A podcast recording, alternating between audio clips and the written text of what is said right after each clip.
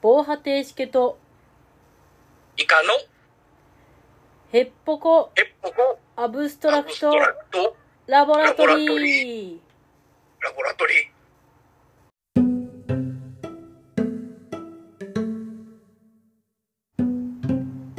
結局アブストラクトゲームってなんだろうと思ってる2人がアブストラクトゲームを深掘りしたりしなかったり関係ないことを喋ったりするポッドキャストです暴走するヘッポコ防波堤しけですコリドールですごい勢いで壁を使い切る方が早いイカですああ 置いちゃえ置いちゃってあと歩くだけのポーになってしまうなんかで壁を置くの好きなんでね弱いんですよイカさんイカさんうん前回コリドールでたっぷり話したんですけどうんえ今日もコリドール今回コリドールじゃないのコリドールの話もいいかなと思ったんですけどちょっとねあの対をなすようなゲームというかうんがありまして今回はクワルトで喋っていきたいと思いますグワルトねはいクワルトこれどんなゲームかというとはい変則4目です四目並べそうですうん4目まあ何かを4つ縦横斜めに揃えたら勝ちっていうゲームなんですけどうんこれすごい変なんですよ変変うんまず何4が目並べなんですけどうんマスの数が 4×4 しかないっていう四目いやまあそうなんですけどねそうなんですけど、まあ、盤面が結構狭いよとうんでこれ、えー、と何を4つ並べるかっていうとうん同じ属性を4つ並べたらクワルえ4つ並べてクワルトと宣言したプレイヤーが勝者なんですよほうなんで自分の色とかうんそういうのはなくてうんうんみんな共通うんうんで色高さ形穴っていうこのそれぞれこの一つのコマにあの全部違う属性がついたコマがえっと16個だから盤面と同じ個数だけ置いてあってうんでこれこう自分で選択しておくわけじゃなくてうん相手の置くコマを自分が選んで相手に渡してうんそれをもらったプレイヤーはこう置いて、同じ属性色が一緒とか高さが一緒とか、まあ、そういうあの形で4目並べをするっていうゲームです。ほううんよくわかんなかったですね。えー、詰めねあ込のみすぎた。駒に4属性あるわけですよね。いろいろ属性あります。で4属性がそれぞれあるないあるないってあるんですけどはい。その4属性あの全部一緒の駒が2つとしてないので全部別の駒なんですね。あ、はい。うん、それでその16個最初ある中であの相手の手番になったら自分がで何か選んで渡して置いてもらはう。い。なるほどな。うんうん。割ると選ぶところがすごいよね選ばせるうんそうでってすいうよのがね。相手の駒を選んでうんこれだったら揃わねえだろうっていうのをずっとやっていくっていう嫌がらせをずっとするゲームですよねあなるほど、うんうんけどいつか嫌がらせができなくなっていくというかうんうんなんていうんですかねよくある小学生のいじめの時に反骨いじめられっ子が反骨精神出してきてどんどんその攻撃が効かなくなっていって最終的にその子供ヒーローになるみたいなそういう感じの話で すかね違うか、う ん、よくわかんなくなりましたね俺もよくわからんこと言い始めたよじゃあお願いしますはいはいグアルこはいれこれあのーぶっちゃけ私が苦手なゲームなんですよあそうなんですね。そうなんであの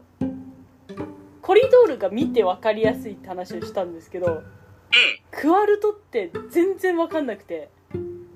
や、見えないんや。全く見えないんですよまあ盤面でそりゃ揃ってたら分かりますよこのあうん。これとこれとこれとこれがっていうのがですけどこのクワルトっていうゲームのまあ私がポンコツっていうところもあるんですけど面白いところがクワルトって宣言しないと勝者にならないんですよそうですね。だから自分で気づかんとあかんのか。うん。そうそうそうそれうん。私が結構やりやりがち初めてクワルトやった時とかもそうだったんですけどうん。揃ってても気づいてなくてスルーするみたいなうん。こうよあい自分が相手これだったら4目あー揃わないだろうみたいな感じでこう駒を渡してるのにそれとは関係なくクワルトされて負けるみたいなうん。だからその盤面でこうちゃんと気づくというかなんなんて言うんだろうななんかその私のイメージの話なんですけどうん。うん。盤面とは別のところに考えるところがあるというかああ。んえ、渡すものを考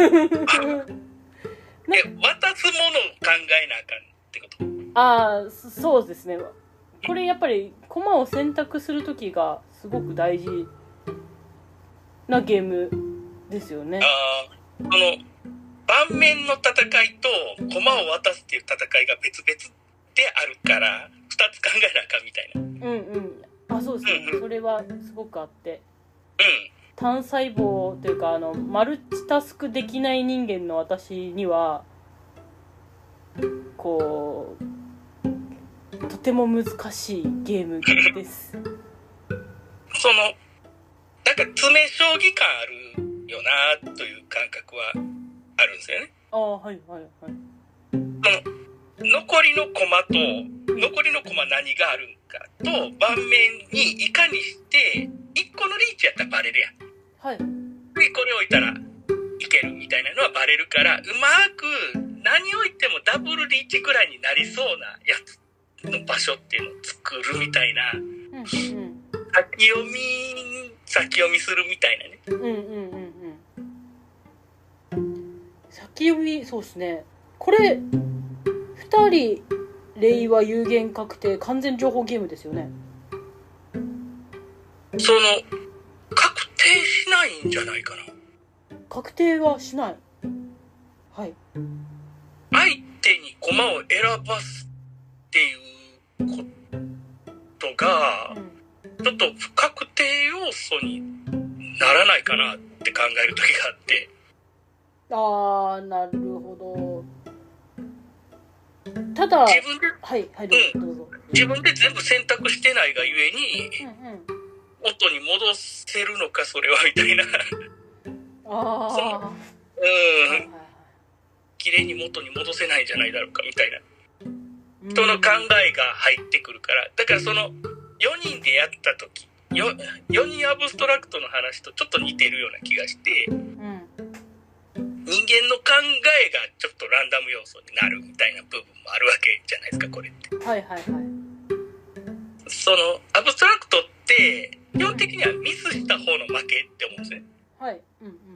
で基本的には置いてミスするっていうのが分かってじゃあ自分はこうやから勝てたなんですけど選択の時点でミスを誘ううんうんうんミスがあるかもしんないみたいなうんうんことやから2パターンミスの可能性があるからうんうん複雑といえば複雑なんやなっていううんうん思いがあってだからシンプルな4目並べやからもうんう解析も簡単に終わりそうな感じがすんねんけど人に選ばすというその確定からだいぶ離れた要素があることによりはいこのクワルトというゲームはすごく深いゲームになってるんじゃないかな。うーんたりするんですがどう、うん、いやまさにそうだと思いますうしこのクワルトの面白いところというかん、えっと、これだけシンプルで分かりやすくて完全情報でっていうところでアブストラクト感がないってよく言われるああアブストラクトのようにアブストラクトやとは思うんですよね、はいけどやっぱりさっき言ったような確定してない感じとかなんかうんうんうん四目並べシンプルな四目並べじゃ全然ないですよねうんうんい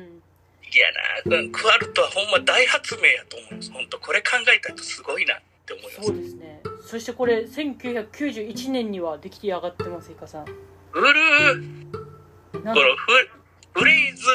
ミュラーさんブレイズ・ミまュあ、クラワルートしか作ってないか。スイスのなんか数学者らしいんですけどうん。これは相当綺麗なゲームというかいや、そのアブストラクトをはい嫌いというか、その将棋とかオセロとか全然勝てないんですよとか、うんうんそういうゲーム苦手な人でも、クワルトを紹介すると結構やってくれるんですよね。そうですねなんか勝てるような、うまくやれるような気がしちゃうんですよ。うんうんうんうんだから本当、導入としてクワルトを僕は出すことが多いですね。ああそうなんですねうん。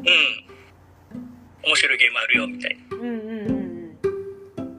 あももちろんずっと例えば連続でやり続けたらやっぱちょっと感感というかこれを選択したらいいだろうみたいな最善のやつは見えてくるんですけどうん、それが見えるまでっていうかうん。あれが共感できるまではなんかこう不思議な感覚でずっと行くゲームだなと思ってでまあ上手くなってくるとお互いどこでミスしないするかしないかみたいなゲームにはなるんですけどうんうんそれがアブストラクト注文やと僕は思ってるんでああうんあとですね、はいクワルトはでっかいクワルトを触ってみたいあーこれもねデラックスデラックスジャイアントもあるんじゃないかなデラックスもありますジャイアントもありますだエッセンかなんかかなその両手で持たなあかんレベルの大きさのコマはいはいはいを 持ってにっこりしている人の写真見たりしてそれは置いてみたいなうんうんうんうんあれもう1個だけで何万もするようなコマみたいな。ああ全部木ですからねそのエッセンに行く気はないねんけどそれだけは触りたいなって思いますうんうんうんははいい じゃあ今回は加わるとこんな感じで大丈夫ですかね喋りたいことは喋りましたははい じゃあ終わっていきますかこのポッドキャストでは皆様からのご意見ご感想をお待ちしております防波堤式のツイッターの DM か「ハッシュタグヘッポコアブラボ」までつぶやいてくださいいただいたご意見ご感想はこのラジオで紹介させてもらいますお届けしたのは防波堤式といかがでした アまた次回も聞いてくださいアップアブブアブ